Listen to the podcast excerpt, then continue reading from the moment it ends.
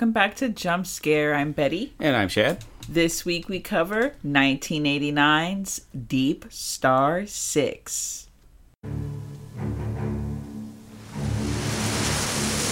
Below the surface of the sea,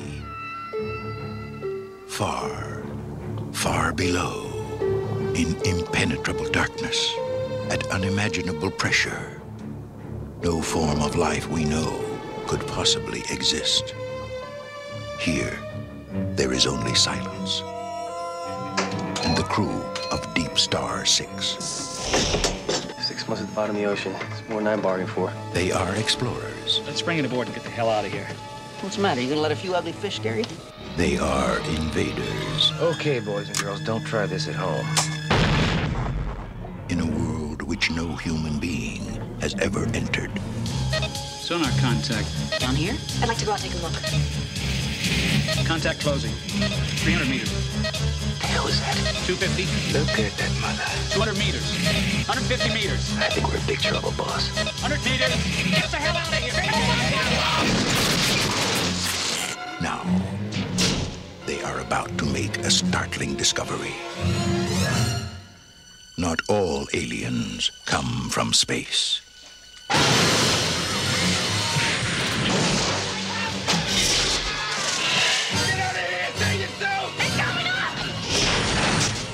Star 6. We're gonna have to go back down there. After they kill half our crew! Damn it, there's something in the...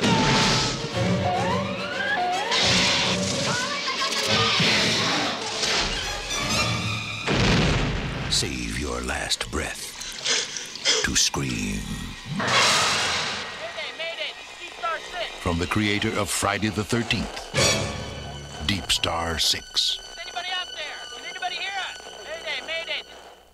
That's the sexiest that movie title has ever been said.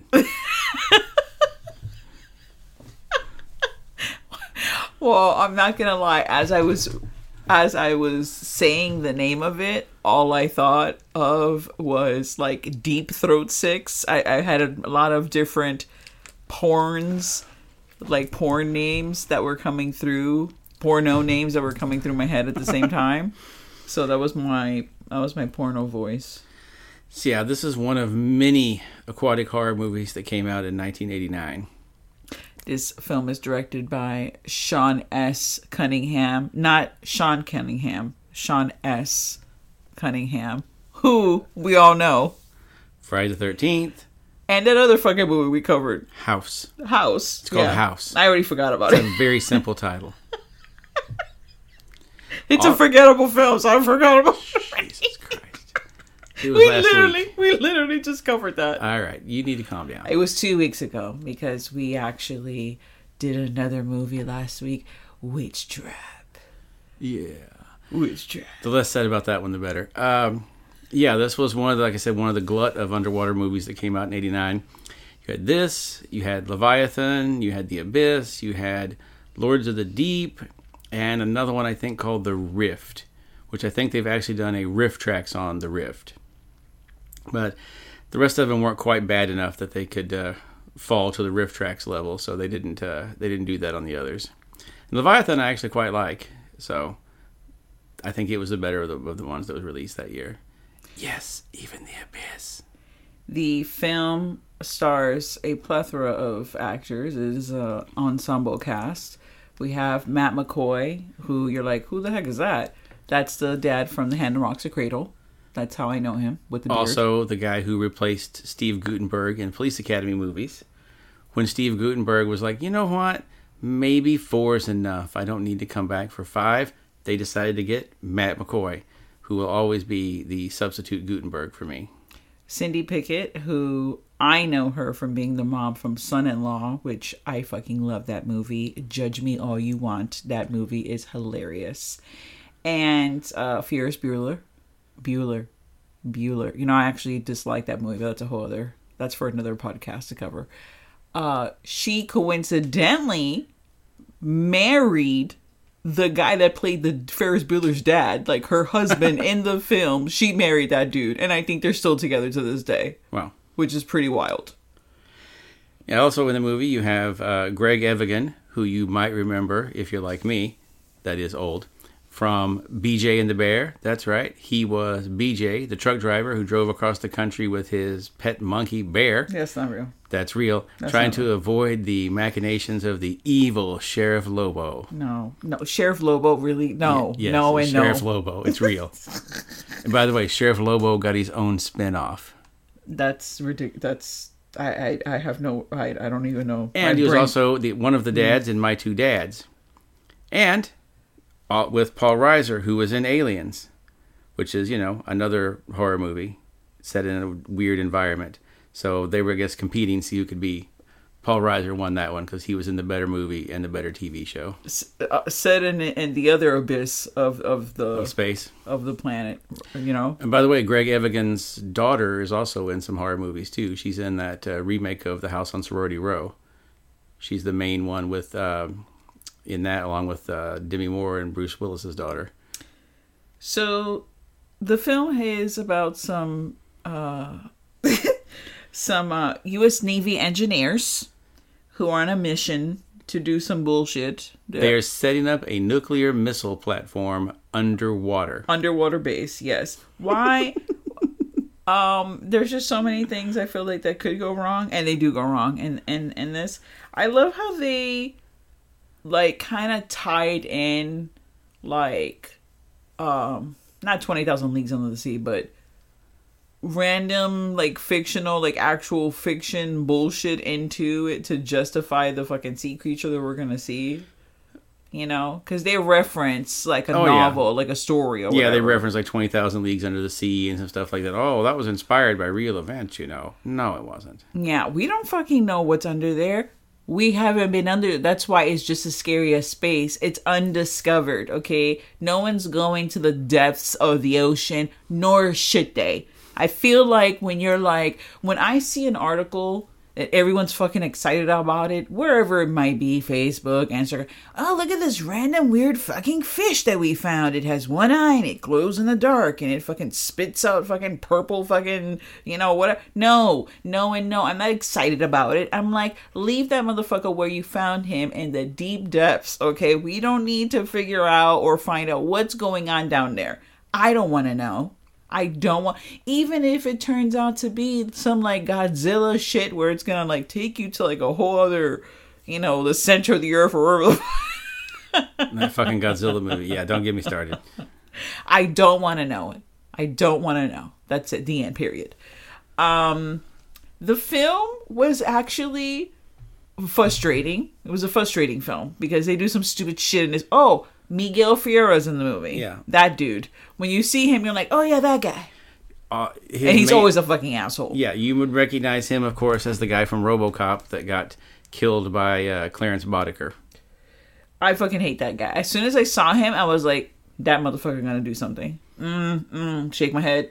He is going to do something terrible, and he does some ridiculous bullshit in this film. He's the worst coworker ever. He's the guy you always hate to work with because he's always lying and screwing things up and then going, "It wasn't me. It wasn't me." I don't want to talk bad about any of the branches of the military, but I'm going to tell you, he was not acting like a naval man at all. He was not acting like a navy a navy man. Okay, he was acting like another branch. That's not the Marines. Another branch. That's all I'm going to say. I'm going to drop the mic right there.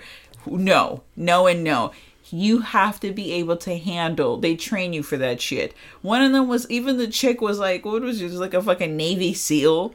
Yeah, they just casually referenced it. Oh yeah, she's the first woman to ever complete the Navy SEAL training program. And then yet she's making stupid ridiculous things. Number one thing that she did which was the stupidest thing there's two actually two things that that really pissed me off about the movie.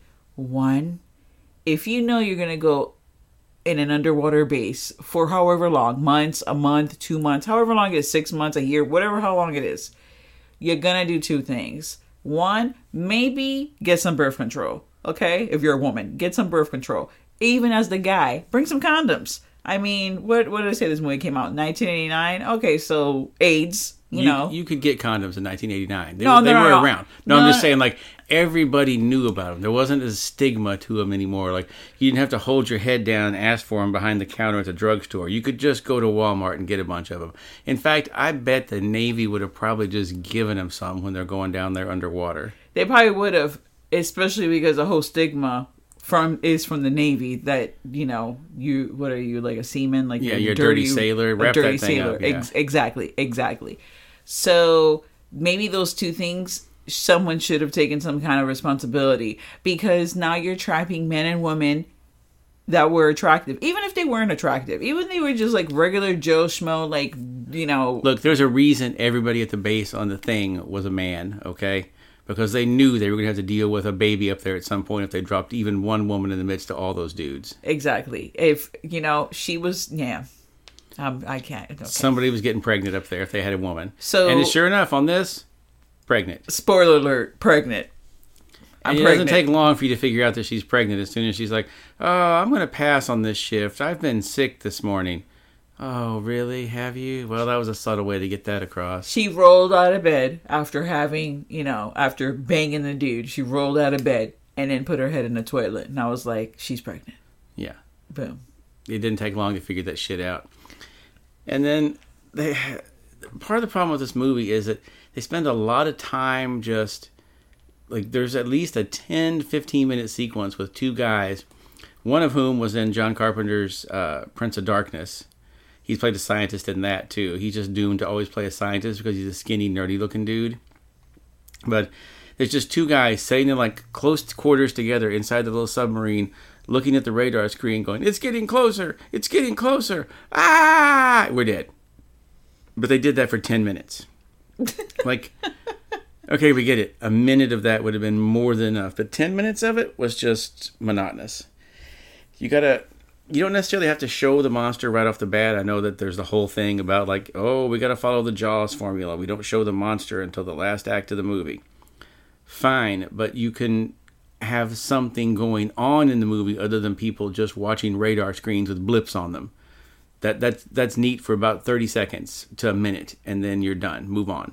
You're underwater you can do shadows of the fucking creature you know with the glimpses of light behind so you can see kind of like a shape you know A face looks in the porthole. something an eyeball maybe an eyeball You something just see an eye looking in the porthole. some kind of shit we later find out it's a huge vagina attacking them so i mean it was just fantastic Yeah, I, I think they must have watched like The Thing and The Abyss, or no, I'm sorry, not uh, Leviathan, and we're just like, oh yeah, let's just make it like that. Let's make it like a big crab slash vagina monster that's going to come after him. also my favorite thing in the movie, and I pointed this out to Chad, and he was like, "Oh yeah," because in the midst of everything that's happening, you're like, "Oh shit, oh shit." You're not really thinking like logically at that moment, like, "Wait a second. but it bothered me, so I had to make a point. How in many of the many scenes, once we do see that the you know freaking creature is in the base, Yeah. there's they're in a room and the water's maybe i don't know up to the people's torso okay how is And this it's a crowded room full of shit. It's yeah not like a big equipment empty room. you know all kinds of shit exactly how did this humongous mofo okay this is a huge fucking thing like when it stands up it's literally the height of the damn base like the room Yeah. So it's at least 12, 15 feet long. It's huge, okay? And also, let me go and remind you, it was in the depths of the sea, like in some fucking like volcanic crater shit underground, okay? So it had a lot of room under there. How does it fit in there and the fucking water? And you don't even see a tentacle. You don't even see anything coming shadow up moving from the from the tops of the water. It the water is not high enough to be hiding this huge mofo. because this was from the director of Friday the Thirteenth. So he always has stealthy shit just pop up in there. Don't you know? Jason would just be at the bottom stairs of like the Empire State Building. They would run all the way to the top, looking behind him, not see him get up there. He's waiting for him at the top. That's how this fucking monster where the was. secret elevator was, yo. That's how this monster was. You could be in a room, not see anything, but then all of a sudden it would just rip a guy in half. and you're like, holy shit, come on. Where was this fucking thing hiding? so, as they were doing, you know, I don't even. Well, let's talk about the worst coworker in the world. Who they say, we're going to have to leave because obviously this creature is attacking. We can't have it get in here. So we're going to get in the sub and we're going to get out of here. We're going to do the smart thing. So, worst worker ever, let's assign you to deal with all the nuclear missiles. Just figure out a way to deactivate it somehow. mind you they spend most of like the beginning of the film up to this point really developing that character that he's a shithead everybody hates him and he never does anything right So we okay assign him to deal with the plethora of nuclear missiles they have. with minimal like instruction just the assumption that he knows how to fucking do it So the question comes up, and like on the computer, he pipes in to disable the missiles, and it says, "Are you disabling these because of a natural event or because of a hostile oppressor?" And he goes, "Hey, would you say we're disabling these because of hostile oppression?" And they're like, "Yeah, we got to get out of here because there's a creature out there." And he's like, "Okay, yes, hostile oppressor," which you would think anyone would think. I bet the computer will blow up the missiles if that's the case because it won't want them to fall into enemy hands, which is exactly what happens. It's like, oh, you are being attacked by a hostile force. We must detonate the missiles. So it blows up. I don't know how many nuclear missiles are on this sled. At one least was one. enough one was enough Which my other question is, how far away was the sled that they didn't just get instantly vaporized by the nuclear explosion, but far enough away that they just get the huge shock wave from it, and everything gets fucked up, and that makes their situation even worse. But even then, like I thought, okay, they survived. There's so many problems. There wouldn't have been an EMP that would have knocked out all their power and killed them, because there'd be nothing to circulate the air, keep them going. When they went outside in the water, the water would all be radioactive if not the fact that it was probably like a million degrees from the heat. So, yeah, this is one of those ones that doesn't stand up to a lot of scrutiny when you start looking at the things that are going on. It does not. Also, let's like not so backtrack, but okay. So one of the things that Michael uh, Miguel Ferrer does in the film is, as he's you know doing his shift, and shit goes down, he has a drink literally atop of the electronical board where he fucking does his operating and he knocks it down and it literally short circuits the whole board. Yeah. Okay? Because no one ever told him don't keep an open container of liquid above an expensive electronic device. Also, why would he fuck up so much when in one part of the film he literally tells the doctor begs her to take him topside. He is ready to leave. He this is before anything goes down. This is before the shit gets real. He just wanted to get out of there. Someone that wanted to get out of there maybe would I don't know Pay attention. pay attention and not fuck up so much, which would keep you down longer. That would be my logic of it. But no. apparently not. No, he was not. He was not thinking with his head at all. And and my other my the the part of hilarity for me was when the uh creature messes up the like first like little mini base that's outside. Yeah. You know, where they have to like go to like their second command base and he like bangs around and messes everything up and the Cindy Pickett and the other dude are in there when they go to rescue uh the chicken the chicken when they go to rescue the chick she's dripping wet okay? She's all wet. And the guy goes to rescue her uh the my two dads guy he comes in and he's also wet too because he's like swims into the fucking place because the place is like filling up with water. Yeah. And he's rescues her and he's like, oh, oh, oh, you're so cold and shivering. Let me take off my wet fucking sweater and put it on you. What? What? Yeah. You're like, wait, you built, you had all that build up for that? Yes, I did because it was fucking stupid. I was just like, what? You're not uh, offering her any fucking comfort. This is a pregnant Navy SEAL lady who just saw some fucking guy die, and she's soaking wet. She, your wet sweater is not gonna make her cold. No, Warm, you mean? I mean warm. Yes, It's just gonna make her colder. yeah, it's gonna make her colder. Surely they had an extra jacket somewhere or a blanket. I don't know. Now, if you would have said, um, I think we should both get naked and get warm, wink, wink, wink, that would have made more sense. Well, that was a different movie. She's was the- already pregnant, and that's the That guy. That was the porn movie you were talking about. So earlier, Deep Star 6. It does no, it was Deep Star sixty nine. Deep Star 69. That's the name of that one. But yeah, this is one of those ones that because if you if you see the trailer for this, it's literally all. Um. Oh no, I'm thinking about House. You're thinking House. House was all the Friday the Thirteenth music, but the same guy, Harry Manfredini, did the music for this too. So it does sound similar to House and Friday the Thirteenth. That's why I got this combobulated. But you know what I think now I have to do? I have to literally make a whole video where I take this trailer, but I put the Friday the Thirteenth music to it, like they did in the other trailer. Yeah, and just see how it's probably going to be that be not going to be that much different, to be honest.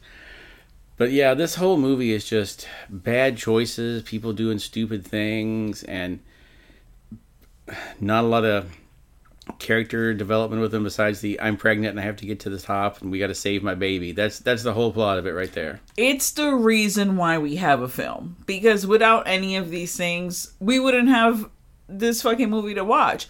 But I have to say, at the end of the movie, I wasn't like, oh, this was the worst movie I've ever seen. I also wasn't like, I need to see this movie again. Probably will wait maybe 10 more years to see it again. The last time I saw it was when it was in the theater.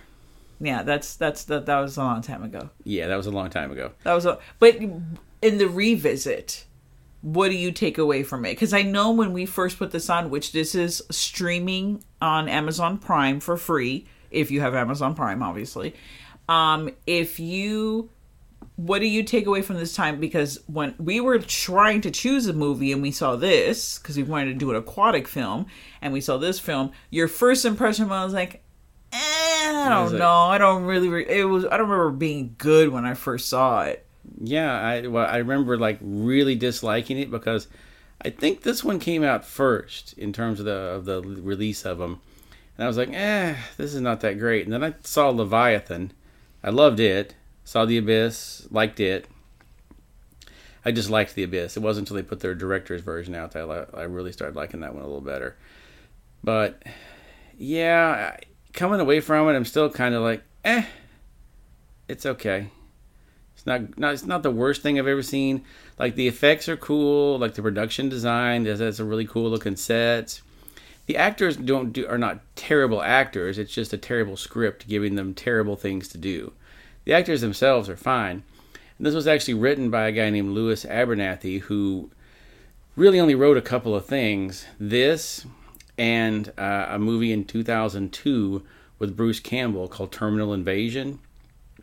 And he was actually a friend of James Cameron's and had Cameron had asked him, "Hey, can you get them to hold off on this movie so it doesn't compete with The Abyss?"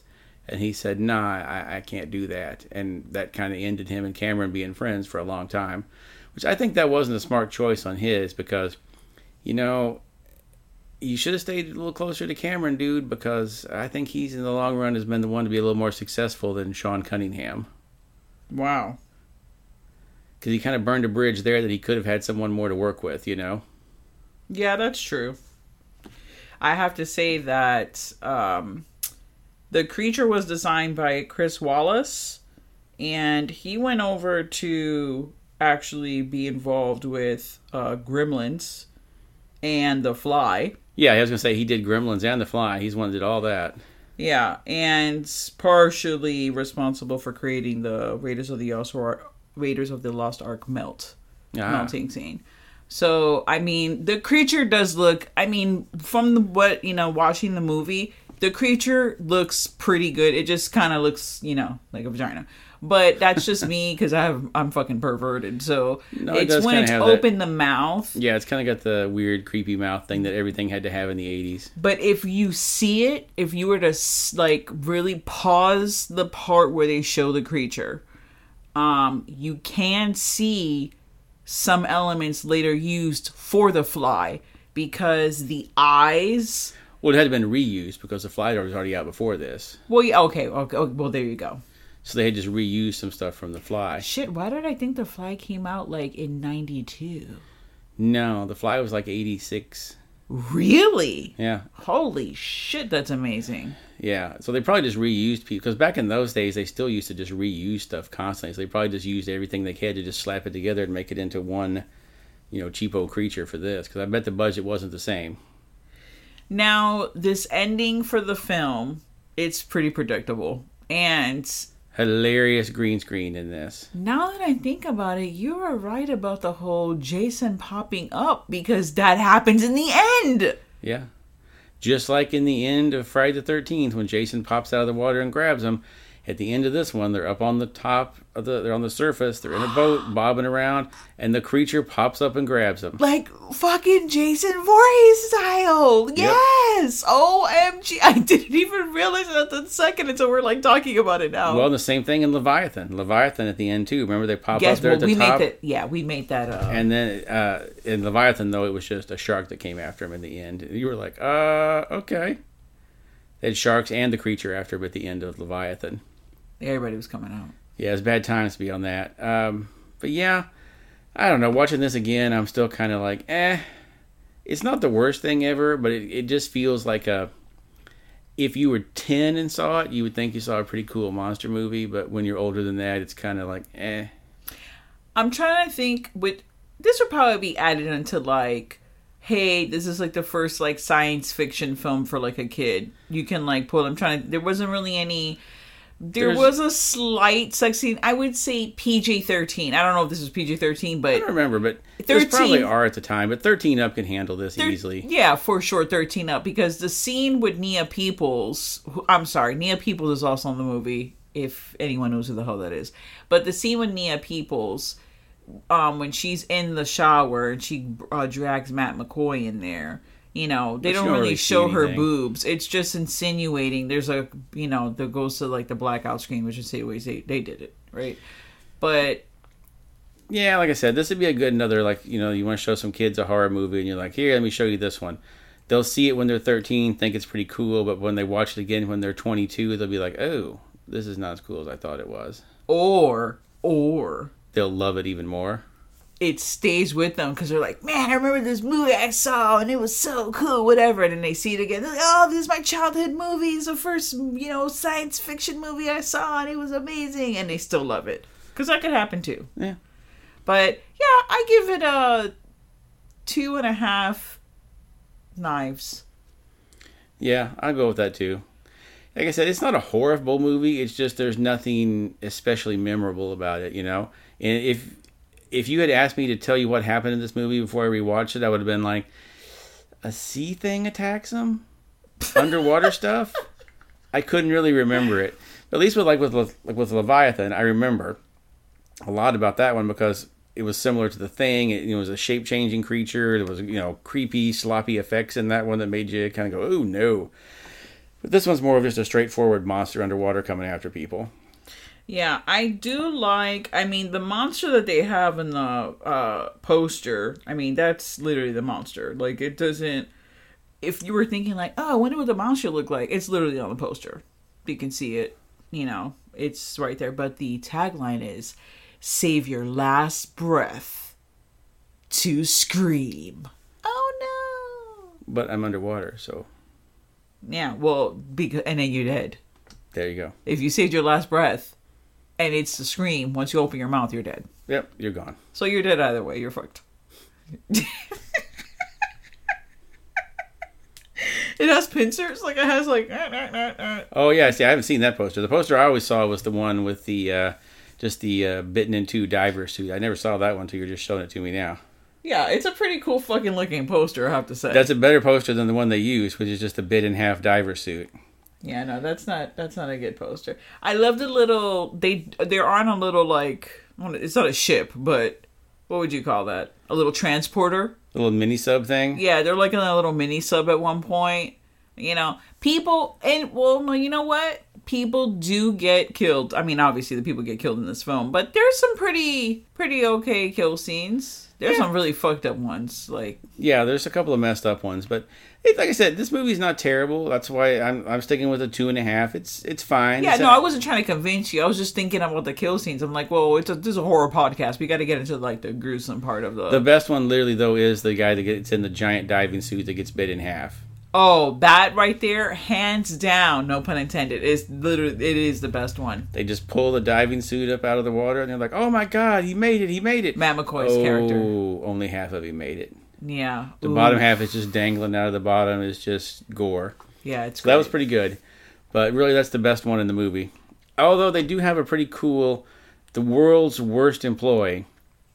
They give him a stick. It's like a shark stick that when you stab him with it, it shoots like a it's like a CO two thing shoots into him and causes like a big bubble to pop. He of course doesn't manage to stick the creature with it. He manages to stick one of the other people with it, and just like pops a giant hole in the side of the guy and just kills him immediately. I'm like, okay, that one was pretty cool too. There's multiple scenes. I would watch this movie if you've never seen the film. Amazon Prime. I would watch the film for the kill scenes, uh, and to see the monster, but for the kill scenes because the Michael, uh, Miguel, I want to call him Michael, Miguel, which is literally Michael in Yeah. Spanish, right? Miguel Ferrer's character, he freaks the fuck out, and he's like out, and he fucks all of them over, and he gets into the thing, but he doesn't go into like the uh, Decompression chamber. decompression chamber. So there is a very graphic.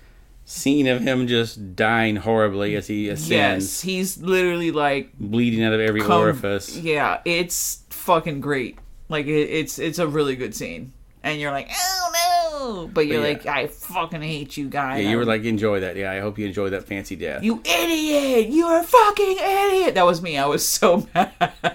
yeah, he deserved it though. He did totally deserve it. Well, thank you so much for joining us on our little aquatic horror of Deep Star 6. Stay tuned to the horror. And now, folks, it's time to say goodnight. We sincerely appreciate your patronage and hope we've succeeded in bringing you an enjoyable evening of entertainment. Please drive home carefully and come back again soon. Good night.